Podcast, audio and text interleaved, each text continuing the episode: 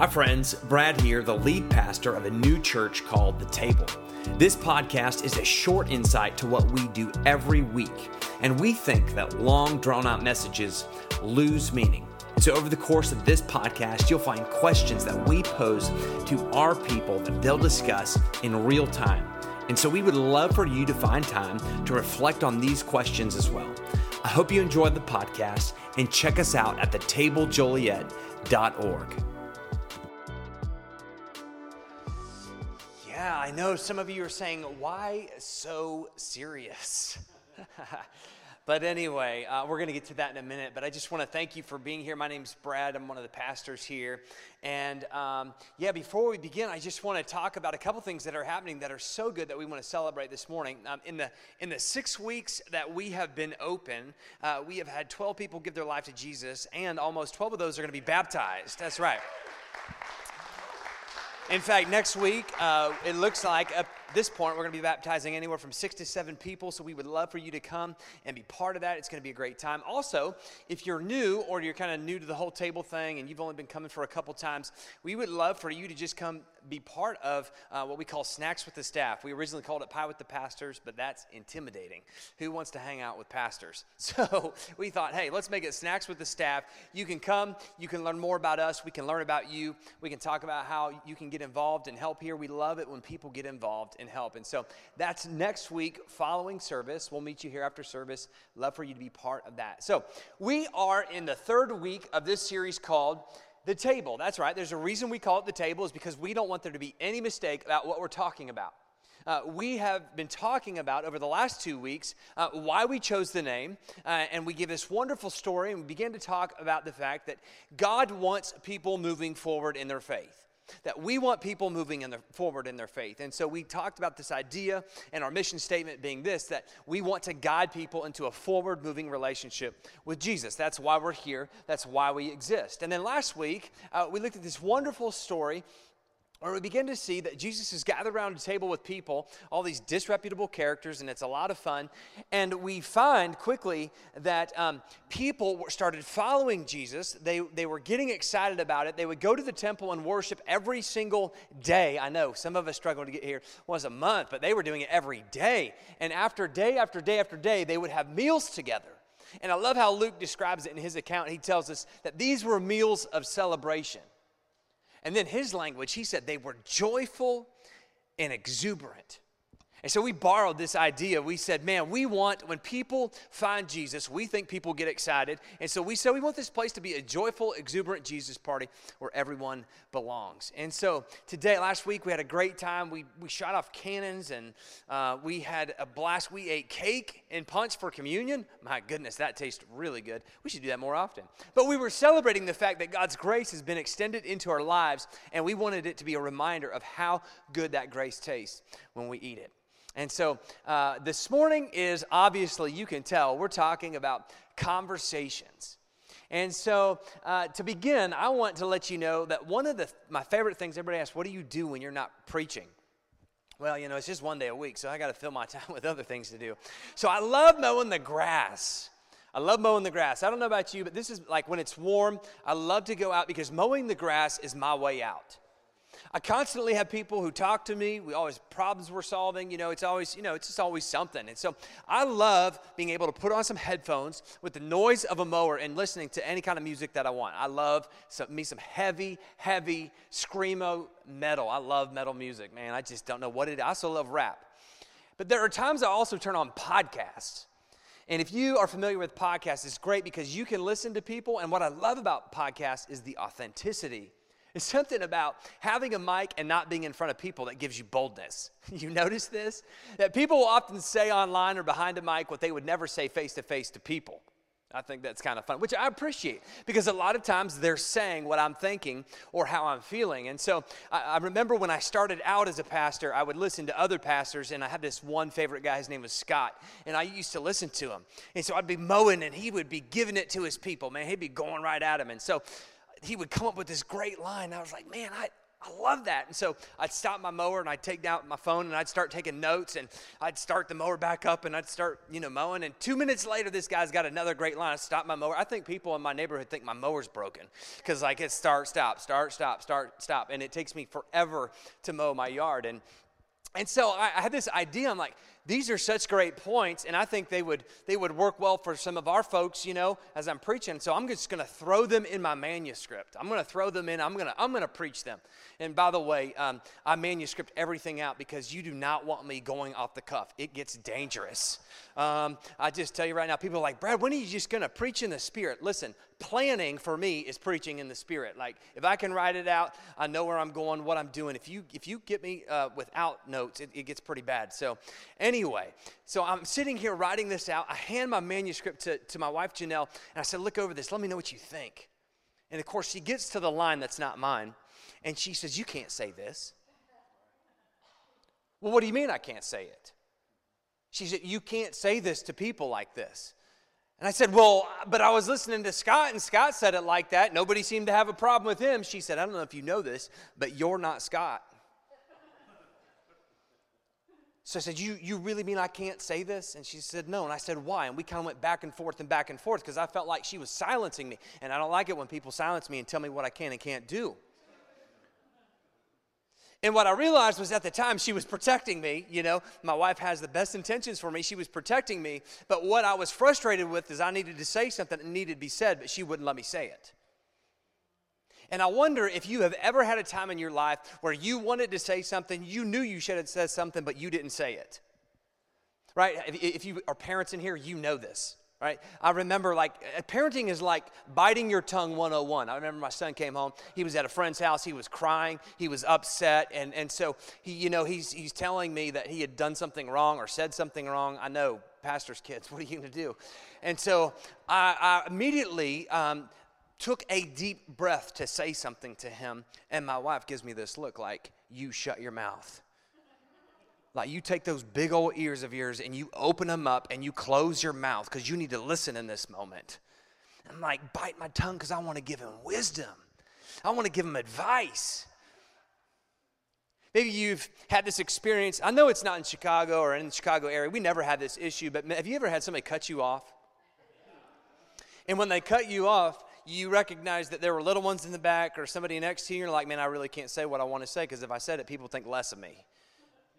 And so you just, you honk your horn. or if you like me, you speed up, let them know that you're there.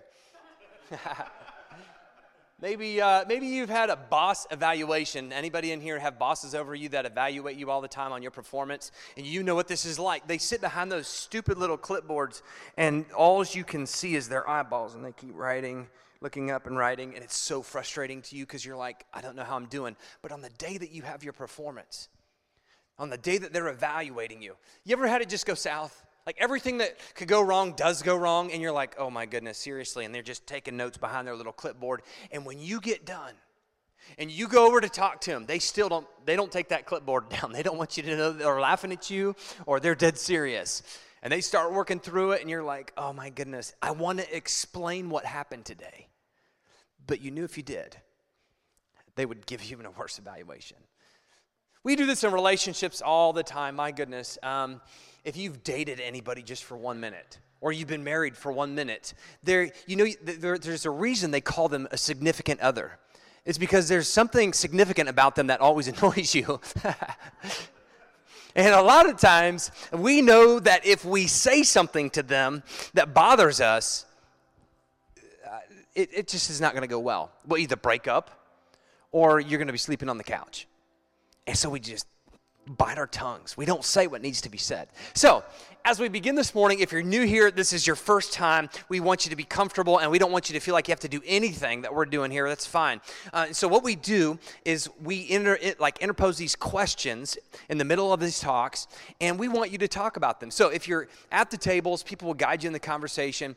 Uh, but if you're an introvert, and you don't like talking to people, we want you to take notes or text this question to somebody. You can take notes or text. And I always tell people, and I know you are probably tired of me saying this if you're an extrovert, don't talk to the people with their heads buried in their notes. They don't want to talk to you. We want them to feel comfortable. So But if you love people, here's the question I want to work with. I want to know this about you. Are you someone who speaks up or do you shut up? Like, when it comes time to say what needs to be said, are you somebody who speaks up and you just say it the way you want to say it? Or do you just close your mouth and let it be? Let's take a few minutes, let's talk about it, and we'll come back and address this.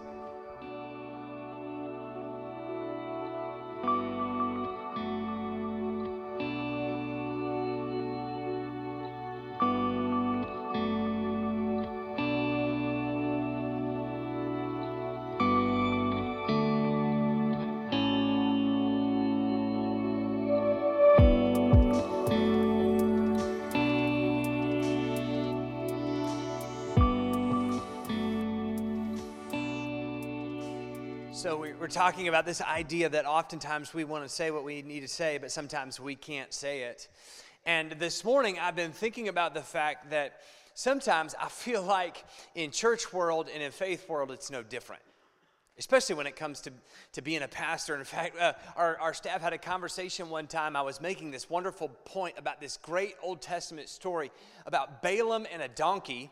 And um, I don't have time to get into the details today. I'll just put it this way I love making the connection that God can use a donkey, and sometimes that's why he uses me. And of course, if you look it up in the King James Version, not the LeBron James Version, but the King James Version, uh, you will find that it is laced with some interesting language, and you'll get the joke if you go back and check it out today. Just Google Balaam and his donkey and read it in the King James Version. You'll get where I'm going. And of course, I wanted to tell that story today, and I just felt like God was saying, hey, you can say what you want to say, but you're not going to say it how you want to say it.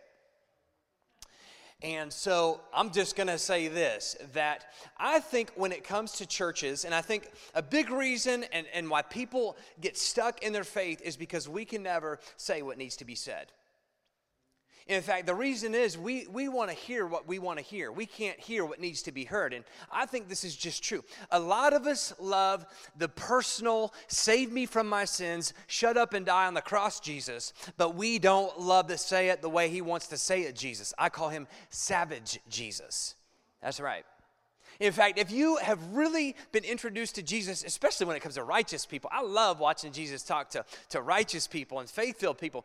I've never heard a pastor ever preach on the seven woes. Like, not woe is me, but woe is like you. He says, Woe to the, the, the Christians, woe to the Pharisees. And I love it. He says, Man, y'all go to great lengths you cross bridges, you cross countries. He says, You go to great lengths to convert people, and when you do, you make them twice the sons of hell that you are. I didn't say that, Jesus did. And, and it's funny because a lot of times we'll, we'll actually just use the words of Jesus, and a lot of times people will use it to fit their own political, uh, political rhetoric. It's, it's funny, I've had people come up to me and say, Pastor, I know you're against a candidate. And I'm like, What are you talking about? The only thing I said was what Jesus said. Like, that's all I said. And, and I think a lot of times, again, we hear what we want to hear. We, we put Jesus, we take him, we make him, we fit into our monetary, militaristic, consumer capitalism world. We put Jesus in that and we make him fit into it. And, and it's kind of scary because I think it keeps people from moving forward in their faith. See, we love it when Jesus says, Man, I have plans for you. I mean, any good Christian will quote that to you. Jeremiah 29 11, you know, I know the plans I have for you. We love dreams, we love future, we love hope. But then when God calls us out, we're like, See, I'm dipping out. Like, I get this all the time. Like, if you call somebody out on their faith, just watch them walk out. Like, they have no problem doing it. And I think this morning, this is kind of where we're going. Sometimes it's hard to have a hard conversation, but I want us to see some of the conversations that Jesus has with us today. And the reason why Luke shares this story with us, he says, Listen, I know you're going to be tempted in your life to walk out. You want to leave, you want to step out, you want to give up. And he says, Listen, just take a minute and lean into it. It's going to be painful, it's going to be uncomfortable, but if you lean into it, I promise life will change for you. And so this morning, we look at this story of Jesus gathered around with all of his disciples, some of his closest followers. And he's in the last few moments of his life, and he's sharing some of the most important things that he could share with them. But then he has these tough conversations. And before we get to it, I just want us to take a deep look inside ourselves for a moment. Turn to your partner or take notes or journal or text somebody this question. Here's what I want us to ask How do you respond when somebody calls you out or speaks truth into your life? How do you respond when somebody, can I say bows up on you? Can I say that? No, I'm not going to say that. How do you respond when somebody, come on, we love grace. We love it when people love us. But what do you do when somebody gets in your face because they love you and they tell you what you don't want to hear? How do you respond? Turn to your partner, talk to them, and then we're going to look at these amazing three conversations that each of us find ourselves in.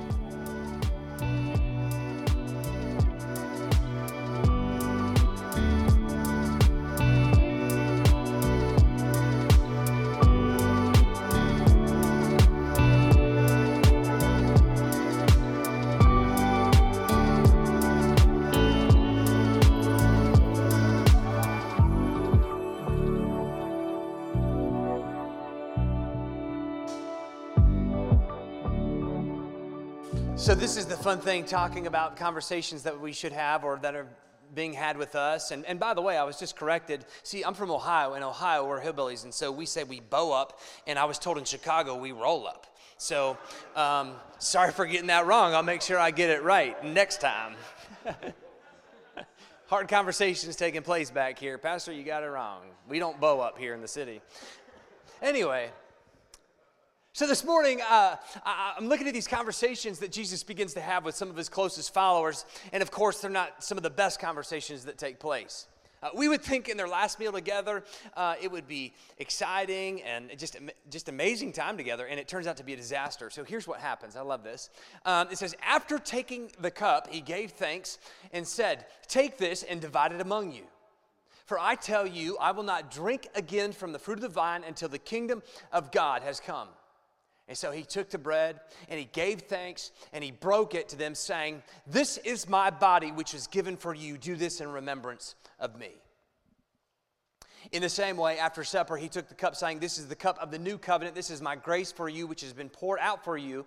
And he continues, he says, Hey, man, do this in memory of me. And I love this. Just pause here, real quick. This is why at the end of every service, we do what we do at the table is that we want to invite you to an opportunity to experience God's grace in your life. And so that's why we do it.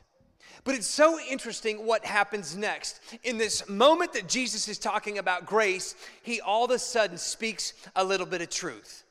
We love grace, we hate truth. And here's what he says He says this, but the hand of him who is going to betray me is with mine on the table. In the moment that God offers grace. He says, at some point, the hand who is with mine on this table will betray me. Now, these are big words. Some of the words we're going to be talking about today are big, big, big words betray. And so, uh, the best way I can describe it is this How many dads do we have in here who have married off their daughters? Anybody married off their daughter, right? A few of you in here. Do you remember what this was like? Do you remember your precious little girl? When she would sit in your lap and she would snuggle up to you and she'd say, I love you, daddy. You remember this? And then as she got a little bit older, she started to have tea time where they spilled the tea, and we would talk with all of our invisible friends. And of course, you talked to them too, and Susie and Johnny and everybody around, and all that stuff. And nobody's there, and you look like a crazy dad, but you knew that you had to do it because, man, you love your daughter. And you remember when she started riding her bike and she fell off her bike and skinned her knee, and then she came back in and you, you, you wrapped it all up, you bandaged it, you healed her, and you hugged her and loved on her? Maybe it was after her first date. You remember this? She came home from her first date and it was a mess. And you were the man who stood there picking up the broken pieces. It's interesting because as a father, your hand was with hers every single moment. And what's crazy on wedding day, and I've seen it on dad's faces, I'm standing up here and you walk your little girl down the aisle, and um, I say to the dad, I say, Who gives this woman to be married to this man? And he says, Not me. No, I'm just kidding. I hope, hope that doesn't happen. but you can see it on their face. It's like, I am giving up, I am handing off trust, care, love. And man, you see the fiance go down, and you know, put, dad puts the veil back, gives his little daughter a kiss, and you can just sense it's like, I don't want to hand off her hand to this guy. This is what imagery Luke gives us this morning when he talks about betrayal. That when, when Judas decides to make his move, he literally hands Jesus off. And the conversation that Jesus is having with him is that when you hand him off, you want him hands off. I mean, this is the truth, right? This is why Judas does what he does. Jesus is like, I'm the savior of the world. I'm going to save everybody. But then Judas keeps hearing him talk about a cross and he keeps hearing about some donkey that he's going to ride in. Like, hey, I don't know if you know this, Jesus, but that's not how people save the world. They ride in on these giant stallions with swords and armies, and they just annihilate the people who enslave them. And so he realizes, man, Jesus is talking about cross, he's talking about peace, he's talking about dying. This is not the savior of the world. And so he says, you know what? I'm going to hand you off because I want you hands off. And come on, we do this all the time. This is the conversation Jesus has with us.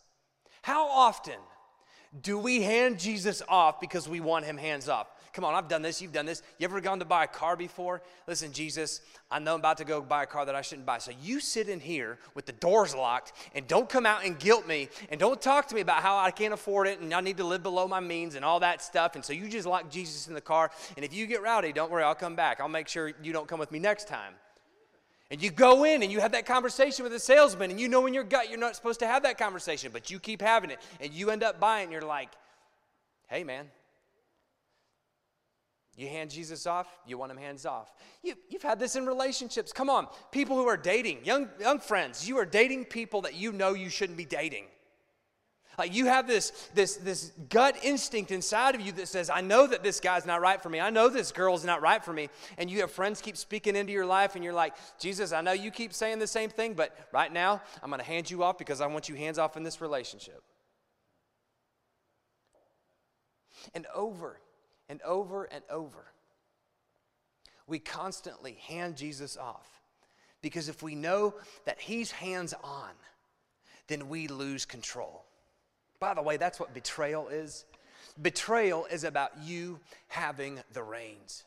Betrayal is about you having control, which is why we continued the next conversation. Again, the second conversation. I tell you what, man, this is probably looks like a lot like our Thanksgiving dinners. Y'all have that crazy relative who just can't shut their mouth at the dinner table, and they start talking about everything you're not supposed to talk about politics, religion, and of course, they say one thing, and then somebody else starts talking, and next thing you know, this Thanksgiving dinner's not so thankful. Everybody's fighting. You think Jesus was a great leader? Totally dysfunctional at the end of his life. Here's how the next conversation goes. They immediately, I love this, they immediately became, say it with me now, suspicious. That's a fun word, I don't know why. Suspicious of each other. They became suspicious of each other and they began quizzing one another and they were wondering who might be the one that's going to betray Jesus. And then the conversation turns. Within minutes, they were bickering over who, who would be the greatest. At first, we're suspicious. Now we're talking about who's the greatest. Listen, I get it. When you meet people for the first time, you're curious about them, you want to know about them. But have you ever had friendships where you've shared intimate details about failures and mistakes in your life, and you've went to them and you've talked to them, and all of a sudden there seems to be a shift in the relationship? You ever had this? Like you, you can't put your finger on it, but you know something's not right. And all of a sudden, you become uncertain about that. And here's what I know when we become uncertain, we become suspicious. And when we become suspicious of people, we get really insecure. And when we're insecure about relationships, what we do is we posture ourselves over the other person because, man, if this ship's going down, I'm on top, baby. That's all there is to it. Like, if it's gonna be ruined, if it's gonna be mess, guess what? You're going down, I'm not. And I love this idea that in this story, we see people talking about greatness, but they're comparing their lives to the person who's totally gonna screw it all up.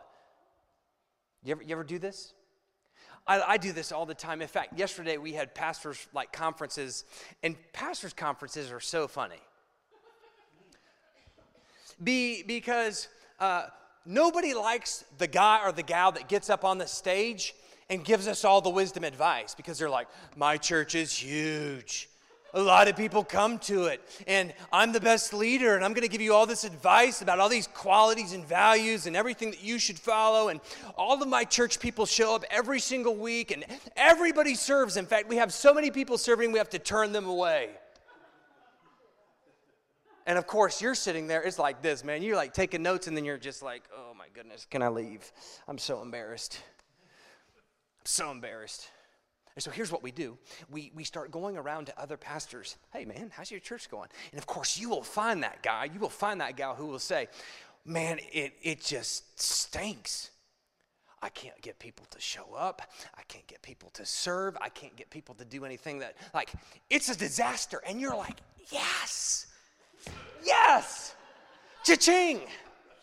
I am great. It's all about the ego. Pastors have egos. I'm just letting you know it up front. I've got one, everyone's got one. And we don't like feeling insecure about how we're doing in church, so we find ourselves someone else that we can feel better about. Ourself, you know? It's like, man, and I, and I call this, it's called, this is what greatness is it's comparative insecurity. It's comparative insecurity. Greatness for many of us is just about comparing ourselves to someone who lives less. We will always measure our lives to the minority. You will always pick out that person in your life and you say, man, that, if, if that's the standard, then I'm way above it. I'm great. We never like to look at the people who are driven, who have purpose, and who are living the way that you know you should be living. So here's what Jesus says. I love this. He hears these Man, we again theology joke. I love this. This is a good one. Uh, in in theology world, we call them the disciples because they can never get it right. So they're that's a good one. I, I can sense it. Who is greater? Jesus says, the one who is at the table or the one who serves. Is it not the one who's at the table? And Jesus continues. He says, "But I am among you as one who serves." You are those who stood by me in my trials, and I confer on you the kingdom just as my Father conferred on me, so that you may eat and drink at my table. Do you see what is happening with the greatness conversation? Jesus is winning us over out of his weakness. He is not winning over the weakest. You with me on this? That's really good. I got fired up about that. I can sense your excitement too. Jesus is winning us over out of his weakness, he's not winning over the weakness. And I was thinking, what does this look like? See, sometimes I get so caught up in the future that I'm not present with my family, and my wife knows this glazed over look that I get in my eye, and she'll say, honey, I know you're here, but you're not here. I need you to be present. And you know what I'll do? Hey, I know this guy, one of our relatives. Yeah, he's divorced things aren't working out for them, you know, like it's just an absolute mess. He's never there for his kids, never present in their lives. And I said, You know what? You can be married to him. You should be grateful that you have such a great husband. and then I think, you know what? What if, what if I took my weakest moment and I used that? I use that for good. I mean, what if I just acknowledged I'm not present, I'm not here, this is hard, and I served and loved my family? So, greatness. So, we have these two amazing conversations about betrayal, control, greatness, and then we dive into the last one. And this is so good because it's a culmination of all of these. And this is what what happens. Jesus says, Simon, stay on your toes. Satan has tried his best to separate all of you from me like chaff from the wheat. I love that. It is Satan's goal to separate you from the one who loves you. It is Satan's goal to separate you from the one who loves you. He says, Simon, I've prayed for you in particular that you would not give in or give out. And when you come through the time of testing, turn to your neighbors, turn to your companions, and give them a fresh start. Peter said, Master, I'd do anything for you. I'll do anything. I'll go to jail for you. I will die for you. I'll do anything. And you can hear the passion, you can hear the purpose, you can hear the dreams in his life. And Jesus said this Nope. Hey, man, I'm sorry to tell you this, but Peter, before the rooster crows three times, man, you'll, you'll disown me. You will deny me. You have denied that you even know me. Denial. As I begin to look at this word and sort of do a little bit of research on it because I'm not very smart and, you know, I have to figure these things out. It, it, just reminds me I have two little boys that have birthdays close together. They're 14 months apart. That's what you call not parenting planning or planning parenting or whatever. And so we had kids close together. The birthdays are together, which means we have parties all the time together. And so we're riding around in a car full of balloons and we get out to go to the grocery store and you've had this happen right a balloon escapes and flies away and i knew that it was going to be a moment of despair and so before i started crying i just looked up and i said boys Look, the balloon, it's a bright blue day. Look, the, the balloon is probably over Lockport. Man, just think now, it's probably all the way in Bolingbrook. Of course, we're exaggerating. Man, and now it's probably over the lake up north that I can't mention because I'm a Buckeye fan and I don't like the M word. But it's probably over that lake, and that's where it's going to get lost. And, and as we stared at it on that day, we lost sight of this balloon. And it's funny for Peter because the, the moment that Jesus is taken out of his sight, Peter loses sight of who he is. It's funny, a little teenage girl walks up to him and says, Hey, um, I think you know this guy. And he says, I don't think I do. And it's so crazy that when we lose sight of Jesus, we lose sight of who we are. This is just a profound truth that when you lose sight of Jesus in your life, you will lose sight of who you are. And what we do is we will always compare our lives to other people. We will always figure out what greatness looks like. We will always ask Jesus to be hands off. And you know what you do when you do that? You know what I do when I do that is we live something less than what we were made for. Now, you know what I call that? It's called sin. Man, I hate, I hate some of the definitions people come up with for sin because it just makes you feel really bad. You missed the mark, you totally messed it. I mean, it's just like, okay, tell me something I don't know. So I just came up with my own definition because I feel like it's a better one. Sin is just doing something other than what you were designed to do. I like the spin on that. Like, you mean that I was made for something? Like, I was meant to do something in life? And that when I'm not doing whatever I was created for, that I'm just kind of, I'm not getting it? Like, man, wow. And whenever we have eyes on Jesus, whenever we're in that moment, man, I tell you what, you will live into a life like you've never lived. So, I don't know how I feel about this question, so you can you can come up and tell me after. But this morning I want you to I want you to quickly with your neighbor quickly talk about and you don't even have to explain why. I know it may say explain why. Don't explain why. What conversation do you resonate with the most? Like are you somebody at this point in your life is saying, "You know what? I'm handing off Jesus because I want him hands off." In every area of my life, I do not want his advice. Are, are you somebody who's constantly, if you're like me, we, we ask this of ourselves, Brad, what's your greatest? This is my greatest struggle. I'm always comparing myself to other people. Like, what's your measuring stick? Who are you holding it up to? And lastly, man, what's your focus? Who do you have sight of? I love it. Somebody earlier said, man, losing sight of Jesus is really just because we're so busy. We just don't have time. So, I, just in this moment, I want you to turn to your neighbor, or I want you to journal it down, or I want you to take notes on your phone, whatever you want to do. But we've got to acknowledge this that we fit in one of these conversations. So, take a minute and think about where you stand.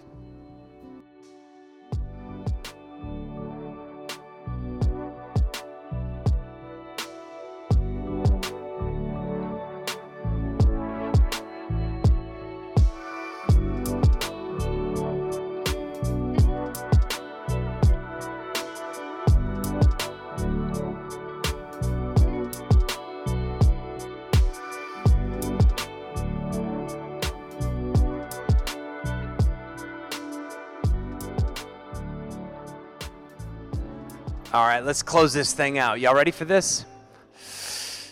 Someone shaking your head no. Whenever I have to say something difficult, I try to put on my best Joel Osteen face because it always sounds better with a smile. And maybe even an accent, right? At the table. All right, let's just get to it. At the table, we want this to become a place where we have hard conversations with each other.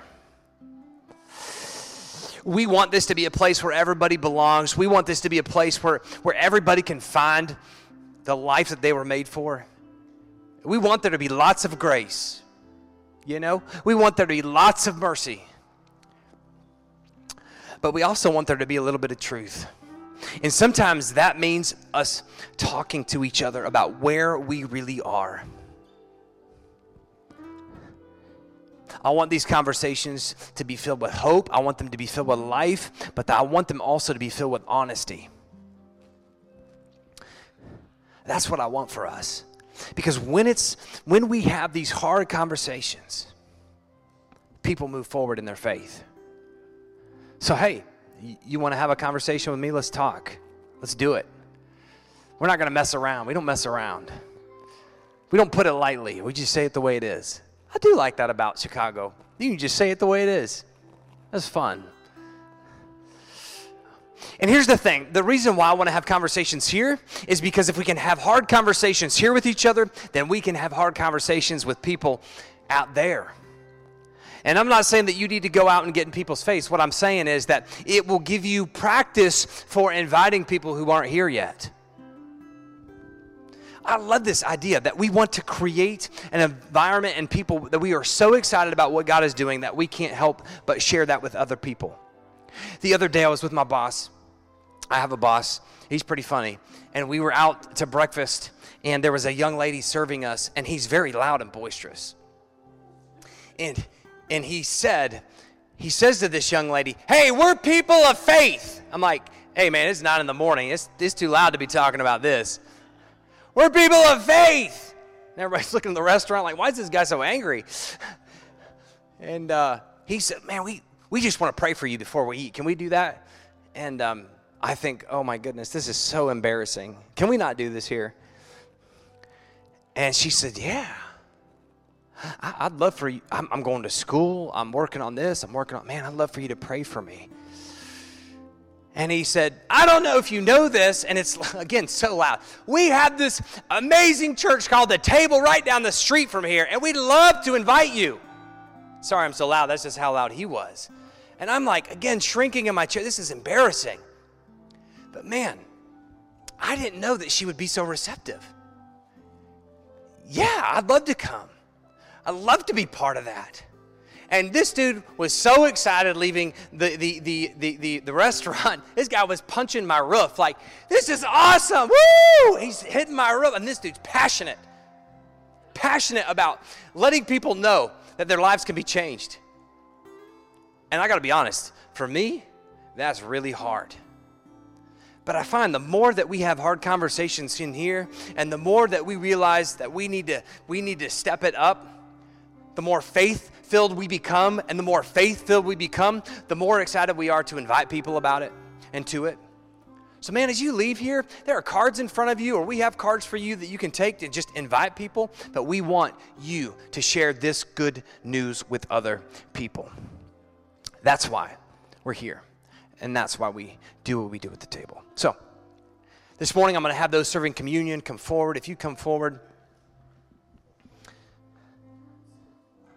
we love to end it this way. I don't know what conversation you're in with God. But I just want you to know Jesus invites you to sit down at the table with him. In fact, I love this. This is how he ends it. He says, When the hour came, Jesus and his apostles reclined at the table. And he says this He says, Man, I have eagerly desired to eat this meal with you. Jesus eagerly desires to eat this meal with you.